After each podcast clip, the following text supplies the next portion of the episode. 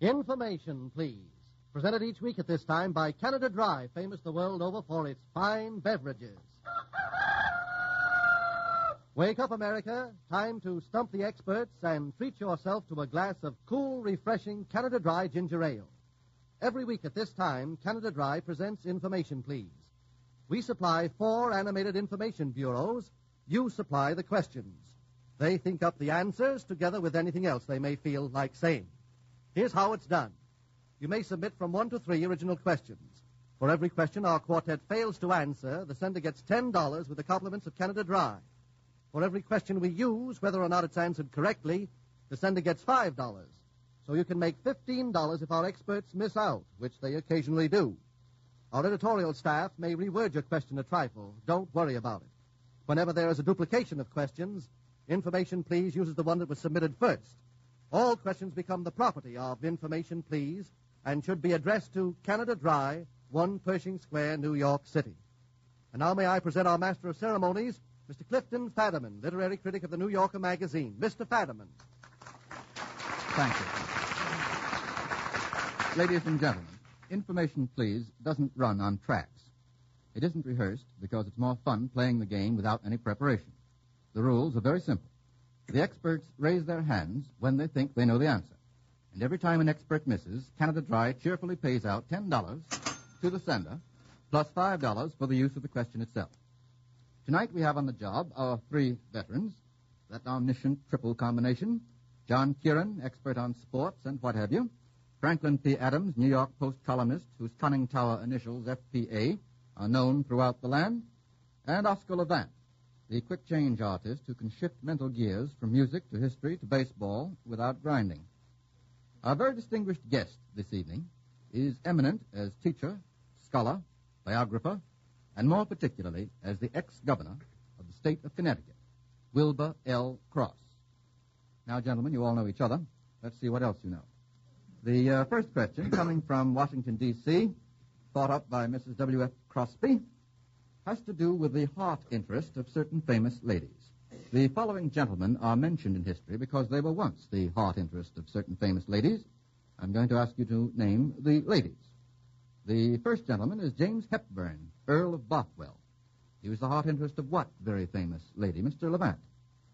As long as you said Bothwell, it's uh, he was a Mary Queen of Scotland. Yes. Uh, uh, at what uh, point in her life did he come around? Which uh, which of her husbands? He was number two. No, I think he was number three. Well, Um, Rizzio Cross- wasn't her husband. Beg pardon? What do you mean? It was Darnley. Darnley, and then then uh, Wasn't her husband? no, well Darnley was, but not Rizzio. Well, he would be the, he would be the second. He would be the second of her spouses. That's right. He's left fielder on the Pirates. That's a double play for you, Mr. Levant. Very well. Uh, Grigory Alexandrovich Potemkin would be the heart interest of whom? Uh, Mr. Kieran. Catherine the Great. Catherine the Great. He, of course, is only part of her heart interest. That's right. Matter of fact, that's why they call her Catherine the Great Heart. Mr. Levant. They're very curious about him. She didn't kill him, you know. Really? Is that Where'd all? you get the information? We're talking to Winchell again. No, no. I uh, got it in a Russian tea room. He, wa- he, wa- he, wa- he was one of the lovers that survived the enthusiasm of Catherine the Great. That's quite true. Uh, Count Axel Fersen. Count Axel Fersen. Mr. Levant, you're pretty good on this hard well, interest this is stuff. an MGM night again. Just up your alley. Well, that was in Marie Antoinette. He was a Swede. Uh, yes, uh, a Swede and, they, a lover uh, of Marie Antoinette. They quite had right. cake together. Now I'll see if I can catch you on the fourth and last. Francis Charles Augustus Albert Emmanuel of Saxe Coburg. Probably the only man in all history who could have had a set of male quintuplets named after his after him without any repetition. What's of the name again? What did you say, Mr. Adams? Say that. Will you say I'll that just name say again? Joe to you. Uh, Francis Charles Augustus Albert Emmanuel of Saxe Coburg. Uh, Mr. Adams. Queen Victoria. Yes, he was the husband of Queen Victoria. That's quite right. Her, her consort. Four out of four on heart interest. What can we do with the next one from Ann Potter of Larchmont, New York? Miss or Mrs. Potter is apparently a sport enthusiast. In what sports are the lineups of men or apparatus arranged in the following numerical formations at the beginning? For example, if uh, information, please, were a, uh, a sport, uh, the lineup would be one, which is myself, uh, against four for one, four. Now, suppose I say two, one, two. The team would be arranged two, one, two in what uh, game? Mr. Levant, Wait a minute. Uh, two, one, two. two guards, two forwards, and a center. You've got it. What's the... Uh, Uh, basketball. Basketball. But not girls. Uh, what would it be if it were girls? Two, two, two.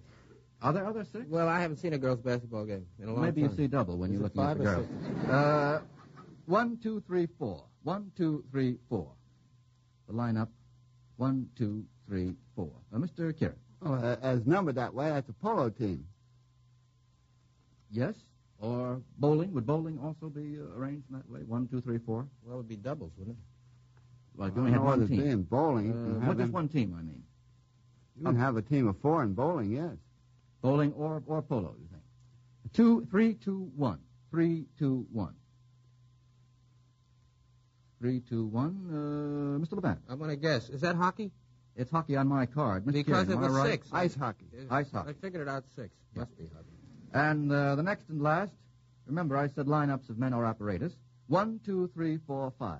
One, two, three, four, five. Mr. Adams, I'm surprised that you're not getting this. That makes 15. I know something of your sedentary habits, Mr. Adams. Uh, Mr. Adams, Well, it might be in poker, but it might be one, two, three, four, five, six, or one, two, two, three, four, five, six, seven. I hope.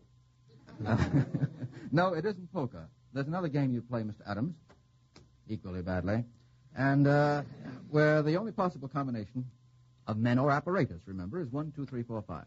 What's apparatus? I don't know what You know that what apparatus is? No, no. Paraphernalia. Paraphernalia, Mr. Levant. That make everything clear? is. No. Uh, Mr. Cross, I hope you don't know the answer. I shouldn't like the ex-governor of Connecticut to know the proper answer to that is pool. Pool.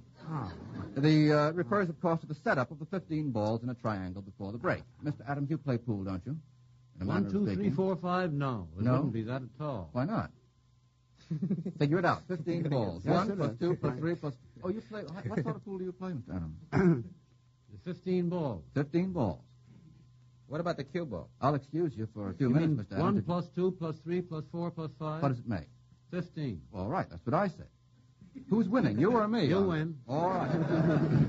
Well, we was to get three out of 4 on I'll that, play it and double or we nothing. did. The next question from Felix Spur of Brooklyn, New York, asks you to identify the famous stories from uh, the following hints that I'm going to give you. I'm going to tell you a little about each story, and you're going to give me the name of the story, and I hope the author of it. A lady pickpocket is transported to Virginia with her husband, who is a highwayman. I suppose she became one of the worst families of Virginia, that the pair of them. Uh, a lady pickpocket is transported to Virginia with her husband, a highwayman. But a famous story has that as one of its incidents. What period was that? Uh, it's an excellent period, one of the best periods. I'm delighted to catch the look of bewilderment on the face of Mr. Wilbur L. Cross, who is probably America's greatest authority on the 18th century. The book I'm referring to is Moll Flanders by Daniel Defoe. Uh, Mr. Cross, I, I have an idea you wrote a biography of Daniel Ah, Defoe at one time. yes. Just never occurred to you. She got over that. Well, that's what happens. She The got trouble is, over that Mr. all Cross right. knows too much about Defoe. She got over that all right, rather late in life. But the incident. is- And, yes, she got over that and reformed and Yeah. lived a virtuous life during the last few years of Yeah. her age. You make it sound so sad, Mr. Cross. well, I knew if I gave you a start, Mr. Cross, you could tell us the whole story. The answer is All Flanders by Daniel Defoe, the one who wrote Robinson Crusoe. Now, the uh, suppose I say this to you. The hero of this story knows more about his own birth than most men do, but he isn't christened until Volume 4. He knows more about his own birth than most men do, but he isn't christened until Volume 4. Oh, that's Uh, uh, Mr. Cross. Tristram Shandy, you mean? Tristram Shandy, not the slightest doubt of it. And the author of Tristram Shandy, Mr. Cross? Lawrence Stern. Yes, I'm sure I could get that out of you. Awfully nice man. We don't usually allow commercial plugs on this program. uh, Mr. Adams, That's where the governor gets his nickname, what is the governor's nickname? Uncle Toby. Oh, really? Are you known as Uncle Toby, Mr. Cross? Well, I have been known that is one of the nicknames. there are half a dozen. Better known as Sugar. Mr. Adams. You see, it is thought that I resemble Uncle Toby in that Uncle Toby would not. injure a fly. When a fly is buzzing around his nose, he catches it and goes to the window with it, lets it out, and says, Go. Poor fellow. The world is wide enough And you think for that parallels thee and me. that parallels something in your own yes, character, that's, Mr. that- Cross. that's the kind of That man must have I been am. awfully nice for the I state am of not- Connecticut when you were governor. I have, Robin. I have no get up to me whatever. All right, here's the third hint, literary hint. In this story, the heroine is described in detail, and she's loved by the hero, but she doesn't exist. She is a figment. She doesn't Oh, exist. that- Uh, yes. Mr. Cross. that is uh, in Dickens. Uh, Oh, Hmm. You are going through. uh, uh, That's all right, Mr. Cross. You're doing very well. You have the wrong answer, but I like to see you struggling with one it. of the novels. they're, all, they're all waiting. I beg for me pardon, Mr. there. Cross. Yeah, that is Mrs. Harris. She doesn't exist. She doesn't exist, but I don't think that she's loved by the hero. No. Uh, she is described in detail. That's true. Uh, Mr. Adams. Marjorie Daw. Marjorie Daw is right. Oh, that's another. Yes, that's another. one. Yeah. By Thomas Bailey Aldrich. Yes, watch out for Mr. Adams. He's a dead shot at this sort of I thing. don't know who loved her. Well, I'll tell you. Peter Fleming is ill, and a friend, Edward Delaney, you needn't remember these names, Mm. conceives the idea of sort of helping him out during his illness by writing to him as, as Marjorie Daw. You have Mrs. Harris, you know, also. You like Mrs. Har- You stick to Mrs. Harris. Mrs. Harris. Yes, but Yeah, I think yeah. that she wasn't uh, beloved by the hero. I No, still she stick to that, wasn't- she Mrs. Cross. wasn't numbered at all. Well, you remember that Fleming answers, and She a series of wasn't- letters ensues, and uh, Fleming falls in love with the non-existent Marjorie Daw. Also a very good story. Now, fourth and last on these literary hints, a painter's valet is buried in his place in Westminster Abbey, while the painter watches his own funeral from an organ loft. Good plot, Mr. Adams. Is that Buried Alive Absolutely. by Arnold Bennett? Absolutely, Mr. Adams. That's quite right. Uh, in, uh, there, the, the uh, hero is supposed to have died. Little and did I actually dream doesn't. I knew that. Pretty good. Doesn't that feel good, Mr. Adams? Let's see. We got three out of four on uh, that one, I think. Three out of four and- and an autobiography. Yes, which is excellent. Don't seem to be able to stump them so far. See what you can do with the next. Coming from Mr. K. Martin of Boston. And what we're going to do, gentlemen, is to develop the plot of a short story musically. That is, the pianist will play uh, certain songs, and the board will reconstruct the plot from the song titles, which, when they're given in the proper order, will uh, give us the plot of a good short story, I hope. Let's have the first song.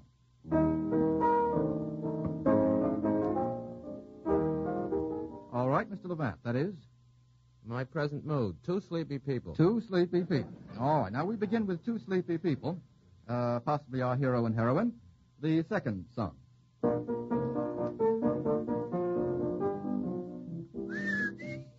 Waikiki, isn't it? Uh, yes, what's the whole title of it? Well, it Mr. Levant? obviously is on the Waikiki. Waikiki On Wa- the beach. wa- On a of beach, Waikiki. yes. On a beach at Waikiki. Wacky. All right, Waikiki. all right. The uh, third. Waikiki. Give us a little kiss. I couldn't resist. Mr. Levant couldn't resist that. You stopped being those two sleepy people, Mr. Levant, with that one, Let's didn't give you? us a little kiss, would you? Will ya? Will ya, Will ya? huh? Will ya, huh? Well, yeah, huh, yeah. That's interrogating. That's right. Now we'll have the fourth. Uh, Mr. Kieran, did you have your hand up on that one? Sounds a little old Vienna to me. Uh, we'll give, let's have a few more bars of that.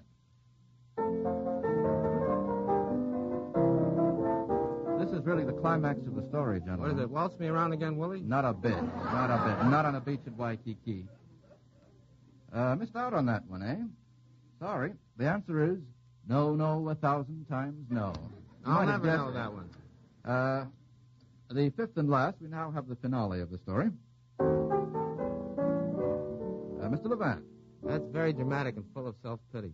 Dinner for one, please, James. Yeah, very good. Rather Breaks rather my good. heart. Well, there's our story. Two sleepy people on a beach at Waikiki. Give me a little kiss, will you, huh? No, no, a thousand times no. Dinner for one, please, James. Sorry we missed out on the fourth, so that $10, courtesy of Canada Dry, goes out to Mr. Martin of Boston, plus $5 for the use of a very amusing question, I think. The next one comes from Julius Elkin in New York City, and I'm particularly fond of this one. Mr. Cross, you can sort of rest on your oars if you wish on this, or come in if you please. Mr. Elkin has asked us to select a group of five questions which have stumped our experts in the past. His purpose, he says, to find out whether our experts are learning anything as a result of information. and uh, we've made a selection of five very simple questions that they have muffed in the past. A look of shame is now stealing over their faces. The first is, who said, hold fire? Wait until you see the whites of their eyes. Haven't learned a thing. That's some fellow in Massachusetts. Yes, it is. Because something. I made a wisecrack that. I remember I that. bet you remember the wisecrack. Yeah, I Mr. remember the Levant, wisecrack. But not the answer. Well, the wisecrack's now historical. The other thing is reduced. Uh, sorry, we can't admit the wisecrack is the answer. Mr. Uh, Curate. I like to give a Calvadot answer, choice of two, Warren Oh, or that's it. Israel Putnam. I beg your pardon? Either Warren or Israel Putnam. Make a choice. One of them is right. Make a choice. Putnam. Putnam. Okay, Mr. Uh, Mr. Cross. Did Yeah, it's Putnam. I- Putnam is quite. Did you know that all along, Mr. Cross? I, I thought it was Putnam, but Uh, you just see, didn't want. the- you see, my friend here got ahead of me. all right. know that very quick. All right, I'll call that right. What gas? What gas both knocks one out and wakes one up? What gas both knocks one out and wakes one up? There's only one possible answer. We won't argue about this, Mr. Levant. I can't be right. I was going to say laughing. That's very no, stupid. no, I think gas is wrong. no, it I isn't didn't even stupid. say it. I didn't say it. It's rather pretty, but it's wrong. The uh, only answer is ammonia. Ammonia. Ask that next week again, will you? I think you can remember it I over don't seven think days. What three public offices did Franklin D. Roosevelt hold before becoming the President of the United States? What three public offices? You have to get all three of them quite correct. Uh, Miss Cross? Must they be elective officers? Uh, They must be. Uh, no, one of them doesn't happen to be elected. Uh, he one was, is appointed. Well, he was assistant. se- He was assistant secretary Of what? Uh, of uh, the Navy. Quite right. Uh, what else? We have two How more many to you go. got You have to have three before he was became? before he became President of the United States. And uh, of course, he was. Uh, what, I don't remember what comes in between that and the governorship. Ah, that's the trouble. Lieutenant Governor. No, I no, think he not. wasn't elected. I think Well, not. it's a good thing you didn't call on me. Yeah, I, I think not. Mr. Levant. No, I like those volunteer wrong responses of yours. no, he was a senator in the New York State Legislature first in 1909, no. then the Assistant Secretary of the Navy in 1913, and then Governor. Governor of New York State in 28 and 30. I would like to call the answer correct, except for the fact that it was wrong. And, uh, so we'll have He to might count that become wrong, Lieutenant Governor yet. too. I beg pardon? no, I'm sorry. I don't think you gentlemen have learned very much in the last year or so on information, please. You're fired. A whole crowd of you. The following, uh, try this one. Identify the following piece of symphonic music arranged for the piano. Now, this was muffed by everyone, including uh, Mr. Levant, who is usually a dead shot at this sort of thing. Let's have it.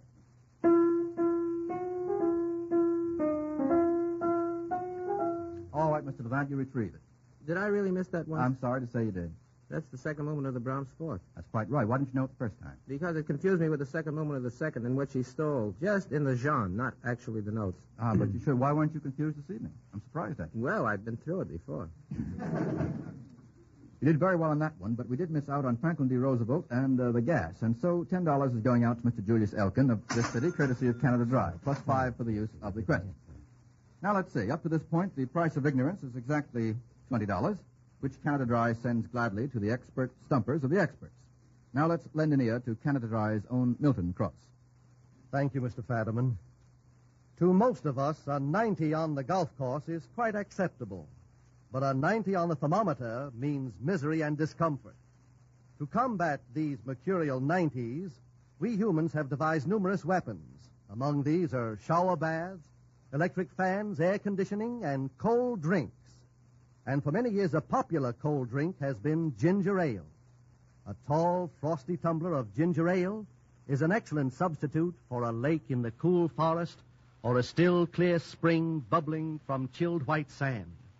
And, of course, the greatest name in ginger ale has long been Canada Dry. The very word Canada invokes visions of snowy peaks, and the emerald green Canada Dry bottle recalls the cool color of the fragrant firs and pines. So drink ginger ale this summer when high temperatures call for liquid refreshment. And remember to specify Canada Dry ginger ale so that while your body temperature is being lowered, your palate will be pleasantly soothed by the delicate flavor of the finest Jamaica ginger. Canada Dry ginger ale may be obtained everywhere. Shakespeare. I knew you'd get it, Mr. Adams. Mr. Cross, those uh, words of Shakespearean wisdom were delivered in precisely 59 seconds. Rather less long-winded than Shakespeare often is. Begging your pardon, Mr. Cross. Uh, The next question from M.F. Scott of Jamaica Plain, Massachusetts. Give a familiar quota- quotation for each side of the following debatable proposition. Poverty is better than riches. And you give a quotation exemplifying the negative and one exemplifying the affirmative. Poverty is better than riches. Mr. Cross, did you have your hand up? No, uh, Mr. Levant? Uh, this is not in defense of poverty. Poverty. mm, No, I wouldn't expect that Poverty from you. makes uh, strange bedfellows.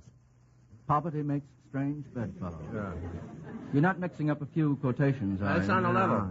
What is it? Poverty makes strange. It sounds good. It does sound good. I think you just made it up. I didn't make it up. No, I don't know if the... Is the quotation poverty makes strange bedfellows? I'll bet on it. I doubt it very much. Well, if Politics. you if you lose, give me ten dollars. Yeah, all right. I'll give you five. I'll That's split it. correct. Poverty makes strange bedfellows. I uh, wonder whether that's true. Besides, uh, which uh, would that be? That poverty is better than riches, or, or well, not? have you ever had a strange bedfellow? depends on the bedfellow. I think it's an excellent quotation, but I don't think it takes either the affirmative or the negative of the proposition poverty is better than riches. Uh, Mr. Adams. When love comes in at the door, poverty goes out of the window. Now, Oh, wait a minute. Wait a minute. you're, you're purposely jumbling them. I made that up. yes, out of, out of an old hat and a couple of bobby pins. Uh, what's the actual quotation, Mr. Adams?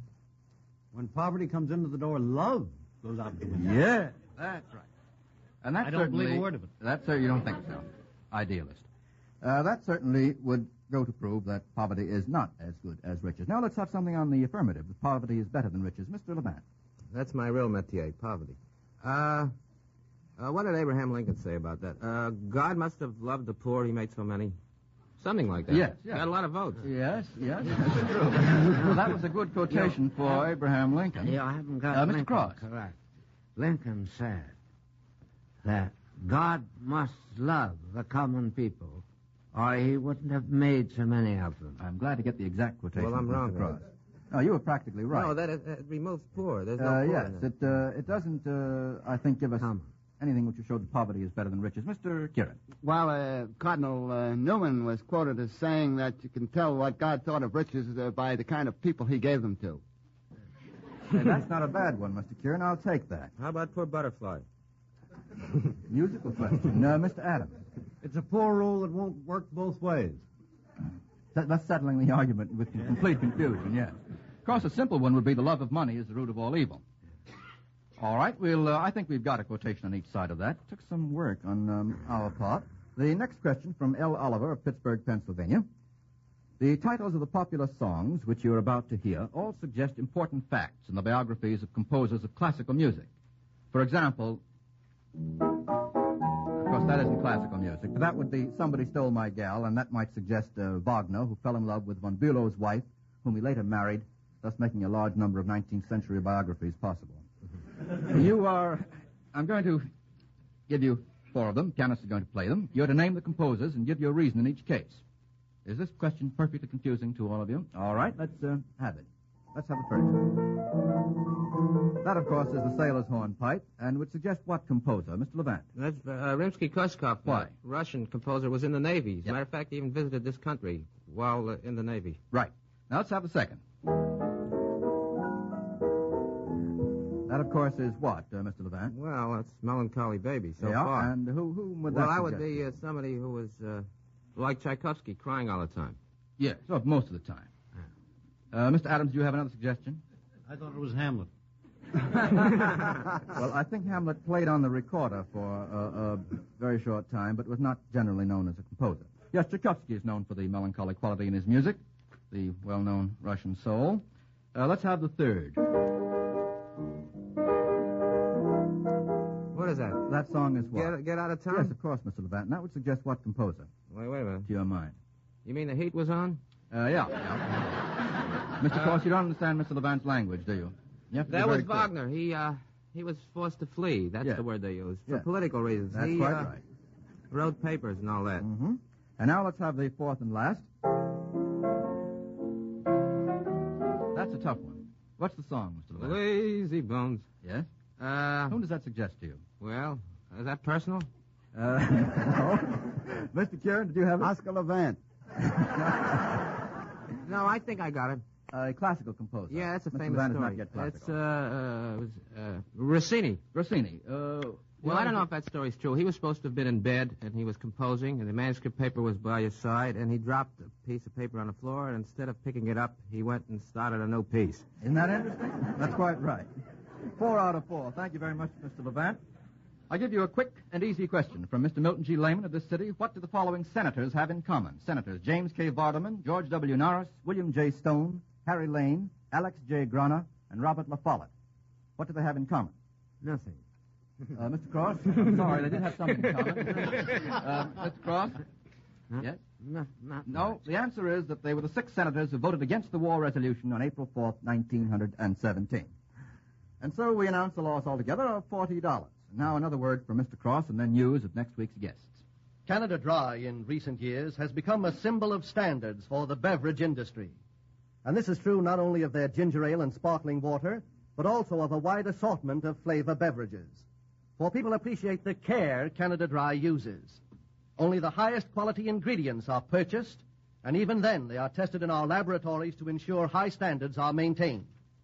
All water used is filtered and purified many times before it is carbonated, for Canada Dry places a premium on purity. And still important is the method of carbonation employed by Canada Dry, secret and, of course, exclusive, a method that has defied imitation. All this painstaking care must mean something, because today more people than ever before are saying, Canada Dry, please. Thank you, Milton Cross. I must get my crosses right this evening. And Canada Dry thanks you, Mr. Wilbur Cross, for lending your authority to our little game this evening. Next week, we'll hearken to wit and wisdom from Mr. Adams and Mr. Kieran. And our guests will be two in number Marcus Duffield, day news editor of the Herald Tribune, and that greatly beloved star of stage and screen, Miss Lillian Gish. To all you listeners, we say, please send your questions along. If you have a stumper to stump our board of experts, let's have it. There are five dollars in it for you if you use your question, and another ten if we fail to answer it correctly. So you can win fifteen dollars in all. Send your letters with questions to Information Please, One Pershing Square, New York City.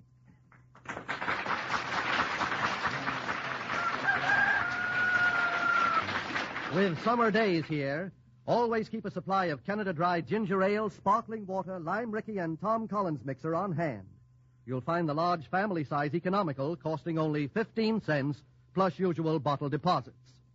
This is Milton Cross suggesting that tomorrow night, while you are listening to the blow by blow description of the world's heavyweight championship fight between Lewis and Galento, you will find a cool, refreshing glass of Canada Dry ginger ale, a sparkling companion. Good night, all. It's half past eight. Half past eight. It's half past eight New York time. Time to wake up America and stump the experts. Each week at this time, Lucky Strike sets up a quartet of titanic brains for you to try to whittle down to normal size. You provide the questions, and our experts try to answer them. Remember, under the new arrangement, for every question used, Lucky Strike will give you not only $10 in war stamps, but a set of the 12 volume Britannica Junior Encyclopedia. If the question is muffed, you get the Junior Britannica plus a $50 war bond plus a 24 volume set of the regular Encyclopedia Britannica. Send your questions to Information, please, 480 Lexington Avenue, New York City. If our editorial staff edits your questions a bit, don't fret over it. In case of similarity, we'll have to be the sole judge of who shall be paid, and all questions become the property of Information, please. And now, light up a lucky strike as I present our master of ceremonies, book reviewer of the New Yorker magazine, Clifton Fadiman. Miss Fadiman. Ladies and gentlemen, Information Please is completely spontaneous and unrehearsed, as it has always been. And tonight, the spontaneity is provided by our regular trio, Franklin P. Adams, John Kieran, and Oscar Levant, together with our guest, the well known author and radio and news commentator, Quincy Howe. Now, the first question is from Amos Turk of Mount Lebanon, Pennsylvania. Mr. Kieran, what's that old time definition of news that we used to see? When a man bites a dog. When a man bites a dog, that's right. Now, here is a question about famous bites. They occur in literature. I'm going to give you the newspaper headlines that describe each bite. Uh, identify them for me. Here's the first Bite sends man on lifelong search. Bite what- means to make a loan. You know, if you want to, uh, if I want to borrow ten dollars from you, I put the bite on you. Ah, yeah. Is that the same thing? No, different thing. That's fiction, too, however. uh, how, no, this is a very famous novel which might be summarized by saying Bite sends man on lifelong search.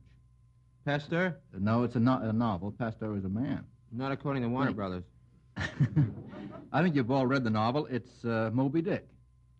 Uh, how do you figure, figure that out, Mr. Howe?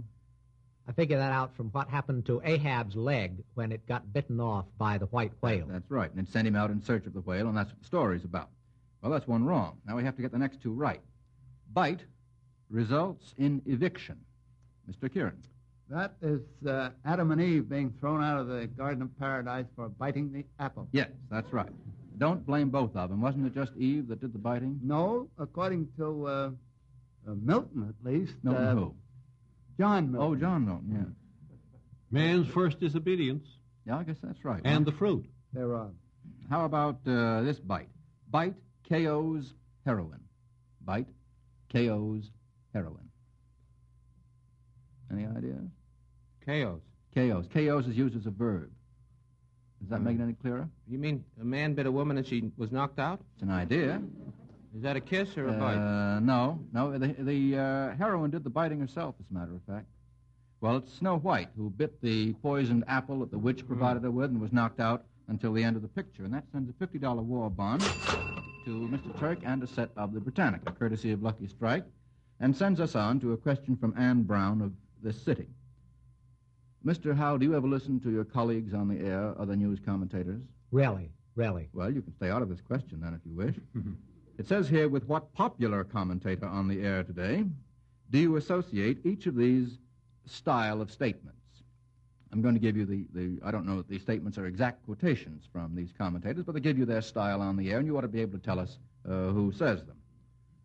First, one needs to know the relative strength of the forces engaged before venturing an opinion on the outcome to date. Mr. Howe? Swing. yes. Raymond Graham Swing. Very good commentator and very cautious, as uh, perhaps in these days it's necessary to be. What were you going to say, Mr. Levant? Raymond Graham swing. Very good. Sounds better, that one. now, here's another. Spring came to London today, Uh-huh. a bright, sweet English spring, and in the spring, British youth soared over the channel again. Mr. Levant. Edwin, this is London Murrow. Yes, uh, not Edwin, however, but. Edward, Edward. this is London Murrow. yes, Edward R. Morrow. Uh, the style is. Uh, the other man, the NBC man, also talks about spring. He Uh, St. does? John's. He's a spring man. too. uh, does he use this? does he use that kind of phrasing? he uses birds sometimes with a record, too. Kind of poetic when they get over to London, Mr. Howe. Yes, you have ought to be in London. That's the one. All right, here's another, and this is the last one. All that the OPA officials seem to see in it is, quote, propaganda, unquote. At least that's the story out of Washington tonight. Who talks that way? Uh, Mr. Howe gives it to Mr. Levant. It's either Vockage or Bockage or Godwin, one of those. Pick one out of two. Well, there's only one of Vockage and Bockage. Well, now you, you pick. Uh, Well, it's Bockage or Lon- uh, London. Uh, what's the other man's name? I you said Godwin, didn't you? Godwin. Yeah. Now which one do you like? It all depends what night they're on. Ah, no. They all say they both say the same thing. Godwin. That's right. If you said Barkers, you would have been wrong, but you would have been guessing in either case. Godwin is correct. All right, that gives us three out of three. Thank you, Mr. Levant and Mr. Howe. And how about this one from Nathan Rosenblum of Los Angeles? Now, this one's about games that are played by literary people, people in uh, books or plays. What game? What game did Cleopatra ask Carmion to play with her? Mr. Kieran. Billiards. Billiards. How, uh, billiards, did they play billiards in Egypt in those days? Well, uh, I really don't know how far back it goes, but at least Shakespeare had heard of it. Shakespeare. They must have played billiards in Shakespeare's day. They had a good season with elephants, probably. Probably. probably. How about the game that Brutus Jones played? Brutus Jones played what game? Is that in the O'Neill play? You tell me. the play that Paul Robeson was in? You tell me. What's the name? Emperor Jones? That's right. I told you you'd tell Yeah. me. Uh, Now, what, uh, what game did he play? Game with the silver bullet. Ah, well, that was the fatal game that he played, but he played a game that other people played, too. Cards. No. Why do you keep asking me? Well, Might I have got the played first dice. part of it. I beg pardon, Mr. Adams? Might have uh, rolled the bone. He did. He rolled the bones. Dice is right. Dice. Cards is wrong. I have to count that wrong. How about the game that Dangerous Dan McGrew was playing? Dangerous Dan McGrew was playing what game in the poem? Mr. Kieran. He was playing poker, wasn't he? Now, back of the bar in a what? It wasn't gin rummy. No, it wasn't Gin Rummy, Mr. Howe. Pharaoh? No. Back of the bar in a solo game. Oh, solitaire. Solitaire. Sat Dangerous Dan McGrew, and that gives us two wrong and sends a $50 war bonus to Mr. Rosenblum and a set of the Britannica, courtesy of Lucky Strike. How about this one from Samuel Goldman of Elmhurst, Long Island? What invasions, made in these years, I'll give you the years, created the basis for World War II, or helped to? The first year is 1931. What invasion, Mr. Howe? Japan into Manchuria. Yes, uh, called Manchuria at that time, now called what? Manchukuo by the Manchukuo, Japanese. By the Japanese. 1931. Now we step forward a few years and we get to 1935. What invasion helped to lay the basis for the present larger Italy and conflict? Ethiopia. Italy and Ethiopia, yes. Uh, the actual first incident, I think, occurred toward the end of 34. Would that be right, Mr. Howe? I December? don't think so. It, I think it started in uh, October of 1935. The Italians claimed, of course, that they had been uh, aggressed against, but uh, I don't think it was as long ago as 34. That may that may quite possibly be right. But the main invasion certainly took place during the year 35. And how about the year 1938? What invasion uh, took Austria. place? Uh, Austria, the Vienna. invasion of Austria. What Marching other? Vienna. Uh, Mr. Adams? Oh, you were just telling Mr. I Howe- wanted him to raise his hand. Yes, raise your hand, Mr. Howe. Uh, Spain, there was the uh, German and Italian troops in Spain, only they were there as long ago as 36. Yes, that's right. That that. Oh, was, yes, uh, uh, uh, Italy and Albania, I think. They went in there at Easter. No, that was 39. It was 39. On Good Friday, wasn't it? Yeah. Uh, yes, 39. the Austria and the invasion of Austria uh, and the Sudetenland uh, was in 38, and the Sudetenland. Now, how about this one from Mrs. John Kayer of Chicago? This is a semi-musical question. Now, certain family members are going to be mentioned specifically in each of the songs we're going to have played. Of what members does this family, when it's complete, consist? How many members and who are they? I don't mean the names of each individual person, but uh, the position he occupies in the family. They're going to be three songs. They're going to be played one after the other. Is the question clear to everybody, Mr. Adams? Clear? All right, here we go.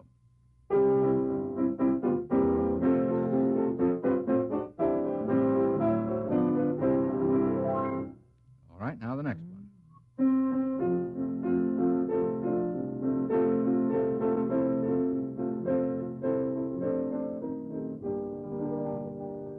And now we're going to complete our family.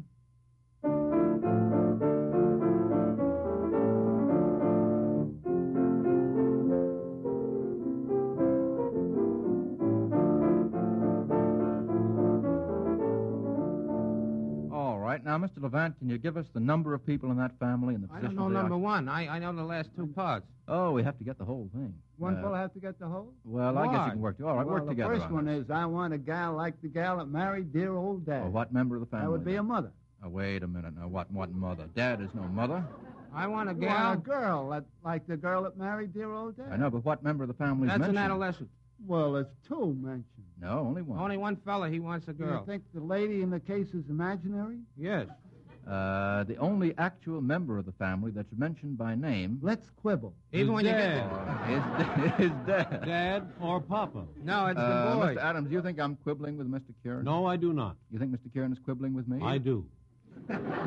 You're a quibbler there, Kieran. Even Uh, when you get the girl, it's imaginary anyway. now, that gives us Dad. One. Now, Mr. Adams, And the next one is Three Sisters. three little sisters. or a dozen roses. Uh, very similar.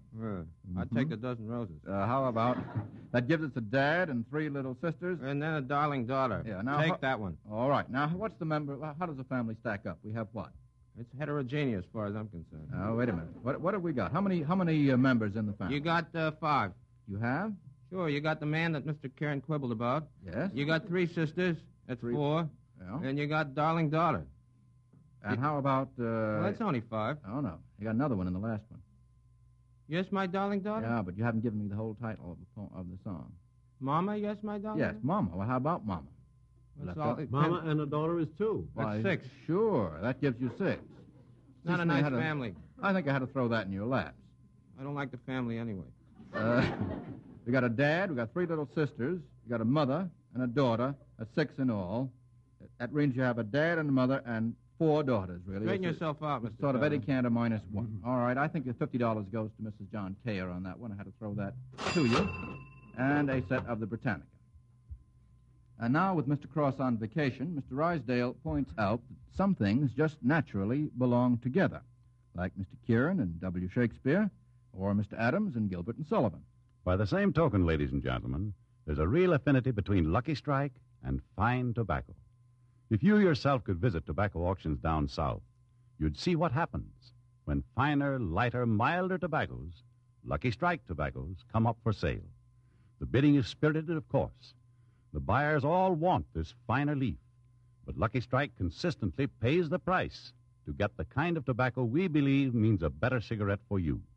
Yes, smokers, I can sum up the results of many, many years of competition at markets all over the South with this simple five word statement of fact Lucky Strike means fine tobacco. Now, you know, if you just stop to think of it, that in a cigarette, it's the tobacco that counts. You know that better tobacco means a better cigarette. So, Mr. Fadiman, isn't the next step clear? Have I shown what may be gained by trying Lucky's? Mr. Rysdale, you've put the facts squarely on the line, and in just 56 seconds. And now a question from Stanley Rippins of New York City. Gentlemen, let's assume that an American soldier in our expeditionary force finds himself serving among people whose native language is one of the following. In which of the countries involved in the war would he be? Now, the uh, first language would be Maori, M A O R I. Mr. Howe. New Zealand, New Zealand is correct. Mr. Adams, you were about to say New, New Zealand. Very good. Tagalog. Tagalog, Mr. Adams. The Philippines. Philippines is right, yes. Uh, any particular island, do you think? Uh, I, I think Luzon. Luzon would be absolutely right, Mr. Adams. although They may speak Tagalog in one of the other thousands of islands that make up the Philippines. And finally, Portuguese. Mr. Adams. Brazil. Brazil, yes. Only The Brazil. only one. Uh, Portugal is not yet involved in the war. Only Brazil in South America. Only Brazil and South America. Now, how about this one for Mrs. Henry Alexander of New York City? Name a character or characters of literature who lived in the following places. The first characters lived in a boat on a beach. Lived in a boat on a beach. Uh, Mr. Kieran. Robinson Crusoe and his man Friday.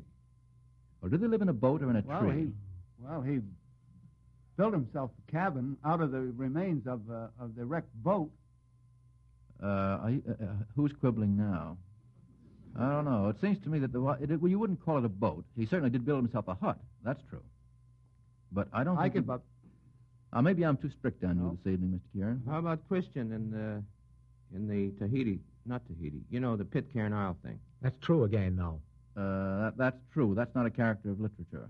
Would Swiss Family Robinson, did they live in, no, a, ho- no, in a boat? No, the, no. The, uh, the only ones I can think of are the the Peggotty family. Remember in David yes. Oh, Copperfield. yes. Remember that now, Mr. How, Mr. Kieran. Yes, he did. The Peggotty family and David Copperfield really lived in a boat. Now, how about uh, Lot of characters who lived in a boxcar? Lived in a boxcar. This was toward the uh, end of the story that they lived in a boxcar. Well, I know a lot of pictures where hobos, like Sullivan's Travels, uh, what's his name? Joe McRae and that cute little girl. What's her name? That cute Veronica girl? Lake. Veronica Lake. Oh, Mr. Howe, you do know. Huh? uh, don't know. Well, it's right. It All doesn't- right. Uh, any other? And this was a picture too, as a matter of fact, both a novel and a picture. They lived on It a lived freight in a train. boxcar toward the end of the. Uh, Blues in picture. the night. Don't know that The one whole either. band lived there. Is that With a okay, girl Mr. singer. Howe? Might be. Might be. I, I was thinking of the Jodes uh, toward the end of the Grapes of Wrath. They lived more on a truck. Uh, yes, in most of the story they did, but toward the end they lived in a boxcar on a siding. It wasn't a boxcar that was moving; it was a stationary one. That's I'll pretty- accept your answer, Mr. You Levant. I'm accept sure two you're of right. my answers.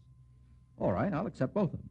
Now name a character who lived inside a fish and set up housekeeping there. Oh, Jonah. No, he didn't set up housekeeping. did he? Pinocchio.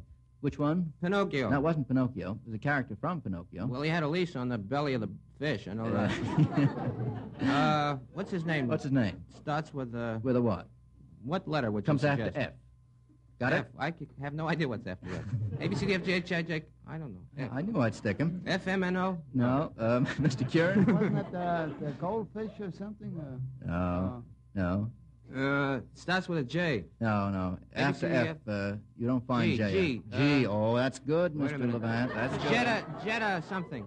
Uh, Geppetto. Geppetto, yeah. Geppetto. Think I ought to call that right, folks? Yeah. No. No? Oh, I think I think that's about right. Yes. Well- How about this one from Monroe B. David of New York?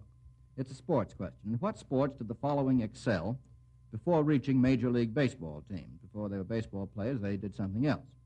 Lou Boudreau played at what? Lou Boudreau, uh, Mr. Levant. I saw him play basketball for the University of Illinois. Yes. he was Excellent. Captain First grade. elect at Illinois. Very good. Uh, Mr. Howe, were you going to, were you going to say He that? played in the garden here, Madison Square Garden. Yeah, and uh, I think he still is assistant coach during the winter. I don't Doubles, doubles in basketball. How about Joe Cronin? Played what before he, uh, Mr. Kieran? He was uh, boy playground tennis champion of San Francisco. That's perfect. Yes, and now he plays what?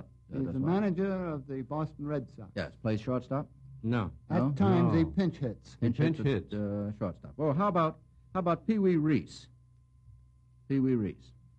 What does he do? What does he do? He's shortstop for Brooklyn. He's shortstop for Brooklyn. What did he do before that? He's awful young. He couldn't have done much. He's about 10 years old now. That's right. That's right. What could he have done then? You're on the right track, Mr. Levant. Probably got dressed and went to the ballpark. It's uh, not a sport. Well, That's What- Mm-hmm. a career in Brooklyn. uh, he I played think what? he played baseball. No, no, no. Now that's not the point of the question, Mr. not Adams. What- softball. No. Well, I had uh, it's marbles, of course. He's very young. He could only have been a marbles champion. He was marbles champion in Louisville. Well, we got two out of three on that. How about this one from Marie Searles Patton of Jackson, Mississippi? Whose voice is referred to in these lines that sound somewhat alike? A big, manly voice. That's an actual quote. Big, manly voice. Quote from what? Well, if I told it to you, you'd get it, Mr. Adams. You That's know an from a awful lot. Wagnerian soprano? No, it's it's from the uh, Jacques' famous soliloquy in As You Like It, when he's talking about the seven ages of man. Remember that now, Mr. Kieran? Has that come back to you?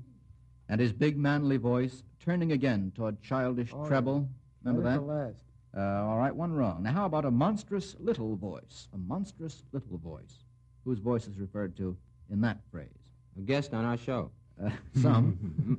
uh, Some. Mr. Kieran? Would that be from Midsummer Night's Dream? It is indeed. And who? That's uh, Bottom. uh, Bottom. The weaver who would roar you as gently as any sucking dove. That's the fellow. He wants to play Thisbe, and he says, I'll speak in a monstrous little voice. That's right. Now, how about a still small voice, Mr. Adams? That would be conscience.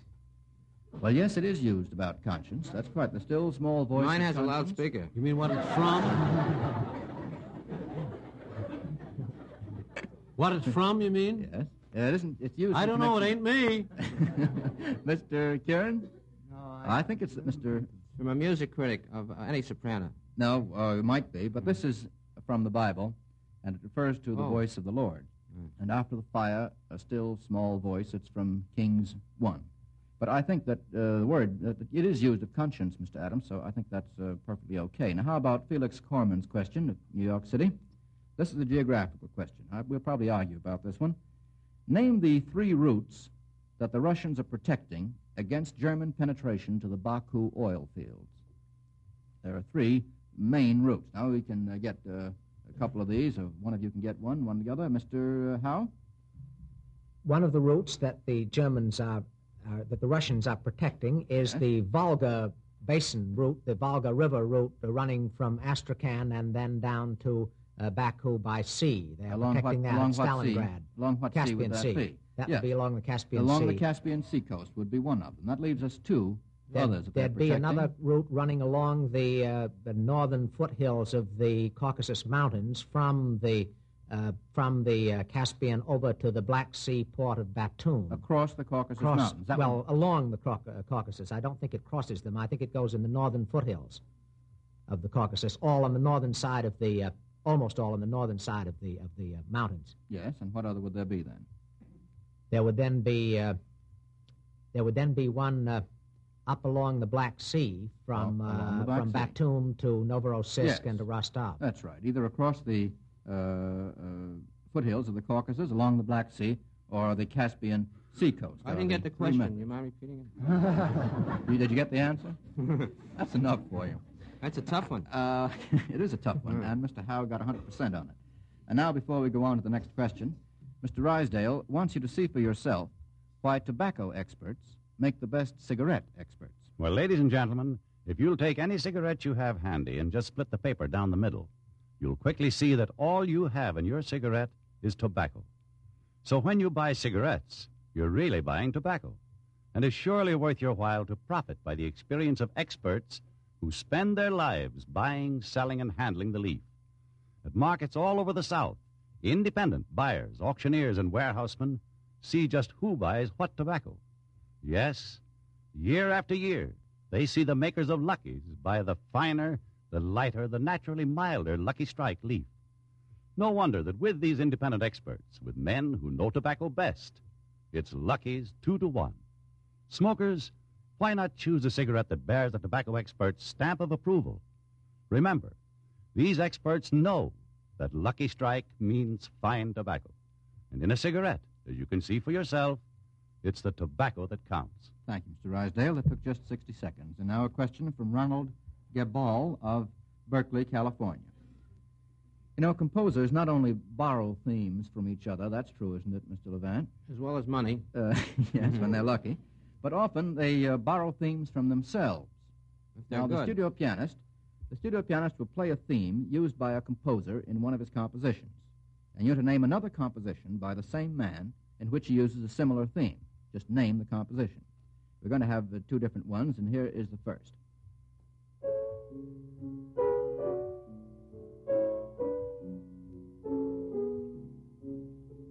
Mr. Levant.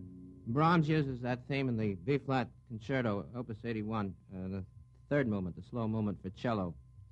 The uh, the theme is expressed by cello. It's a piano concerto. Yes, and in this particular, what is what was being played? That's a on the song. piano now. Uh, Immer, You've got it. sleeping, slumber, Immer, Immer, Immer. I'm not good at German. Well, uh, those words are not bad. That Emma, Emma, Emmer- Emma. Emmer if something. you repeat them often enough, Slumber. you can't go wrong. Emma Liza wird mein Schlummer. My slumber is softer and softer, something like that. As Yes, they say in Paris. uh, more or less.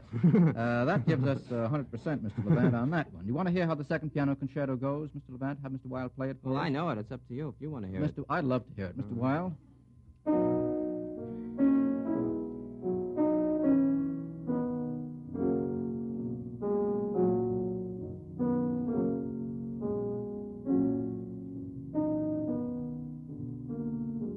Thank you. And as our auditors can tell, that's very similar to the Imaliza Vietman Schlummer song that was played just a second ago. And now the second of these tests, Mr.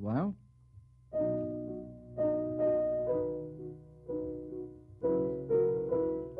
Mr. Levant?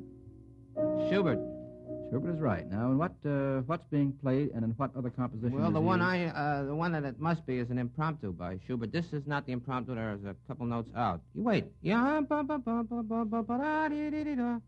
This is the song. The uh, the other one's the impromptu. That's very good. Yes, Yeah. the other one's the impromptu. That's Uh, the name of the song is Emmer's Slumber the... again. no, no. now you're getting retrogressive. Uh, your answer is, pri- is quite right. It's the Mm. uh, the impromptu, or B flat. or the there's another one in which he uses it, the uh, quartet A minor. I don't know that. But the one that was being played was the what? What The- was being played? That's the song uh, Emmer's Slumber. No. der Gumbelgunger. I don't know. That's Brahms. This is the ballet music from Rosamunde. Is that right? Mm-hmm. Surprising you is a feat in itself, Mr. Levant. Mr. Wilde, will you play that Schubert quartet music? Schubert Quartet. He had a suit on his hand. Same he must have had. And Mr. Levant's answer, which was the piano impromptu A flat, is equally correct. The, Mine's in uh, B flat. I'm sorry. I have A flat here. We'll we'll argue. I'll The split the show's over, difference. yeah. We'll make it A minus. All right. That gives us two out of two, Mr. Levant. Thank you very much. And how about this one from Joseph Glazer of New York? What relationship do the following have to important Axis or United Nations supply lines? The Chetniks in Yugoslavia. Mr. Howe. the Chetniks are uh, able to attack the Danube River route. Uh, they're the Yugoslav uh, independent operators, the uh, Yugoslav patriots, and they've been raiding at the Danube supply line, which is one of the chief Axis routes of supply, To where? uh, up to up through Vienna, up through Central Europe, from down in the uh, in the oil and grain regions of uh, Romania and Hungary. Perfectly correct. And thence to the Near East. Yes. Now, how about the British in Malta? What, uh, Rommel's supply line uh, in Africa, not to be confused with Bedgley Rommel. not in the least to be confused. Uh, how about the, yes, that from the Mediterranean to North Yeah, Africa. to North Africa. And now the Americans in the Solomons uh, are doing what in the way of uh, interfering with, or, uh, Mr. Kieran? uh, cutting the uh, Japanese uh, line of attack on not only Australia but uh, New Zealand. Yes. And on the other hand, they're doing the, what are they doing for our own supply line? They're making a, an, uh, an outlying base by which we can uh, recover more of the Jap- of the possessions that have been taken. Yes, over and by the protect our Japanese. supply lines to the to Australia and New Zealand. Well, that gives us three uh, perfect uh, answers on that one, and I'm afraid that's all we'll have time for. Thank you, Mr. Howe, for being with us this evening. Now, in a few seconds, I'll announce next week's guests. Tonight, Lucky Strike has paid out three sets of the Encyclopedia Britannica and three $50 war bonds. And speaking of bonds, Let's all try to remember that this is not merely a battle between two groups to see which will win. It's a struggle for our homes, our children, and our lives. That's what an investment in United States war bonds means. Save Americans and save America. Now, next week, the Kieran and Adams combination will be on tap. And you'll be glad to know that our guests will be two in number Jan Struther, the author of the beloved book Mrs. Miniver, on which the great moving picture is based, and C.S. Forrester, who is familiar to all readers as the author of Payment Deferred, Captain Horatio Hornblower, and many other distinguished books. Remember, listeners, send your letters with questions and the correct answers to Information Please at 480 Lexington Avenue, New York City.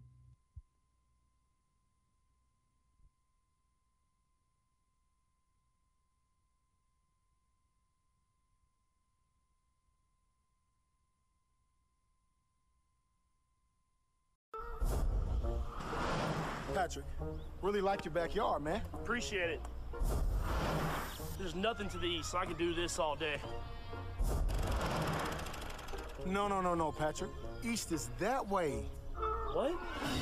Oh man, that's not good.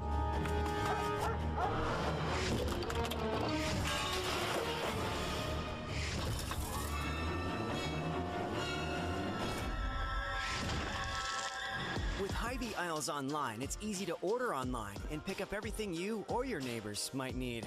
Seem to have a lot of groceries this week, Mr. Mahomes. More than usual. Yeah, it's a long story. Sorry about those uh, steaks. It won't happen again. Okay. Hey, I'm uh, sorry about your hot dogs. All right. Hey, Patrick, how about you make it up to me on Sunday? Yes, sir. Gotcha. Hy-Vee Aisles Online, convenient pickup and we deliver too. Got a lot of things to do in this world. Got a lot of things to do in this world. Got a lot of things to do in this world. Got a lot of things to do in this world. I lost myself now. Got a lot of things to do in this world. I lost myself. When you're chugging through life, sometimes you just want to stop. So stop. Even if it's not a good time, there's never a good time. Let's do it anyway. Stop all the chugging in your world and start sipping with the people in it. Lipton, stop chugging, start sipping. Touch after touch, bacteria in your home never stops. That's why Microban 24 doesn't just sanitize and stop. It keeps killing bacteria for 24 hours.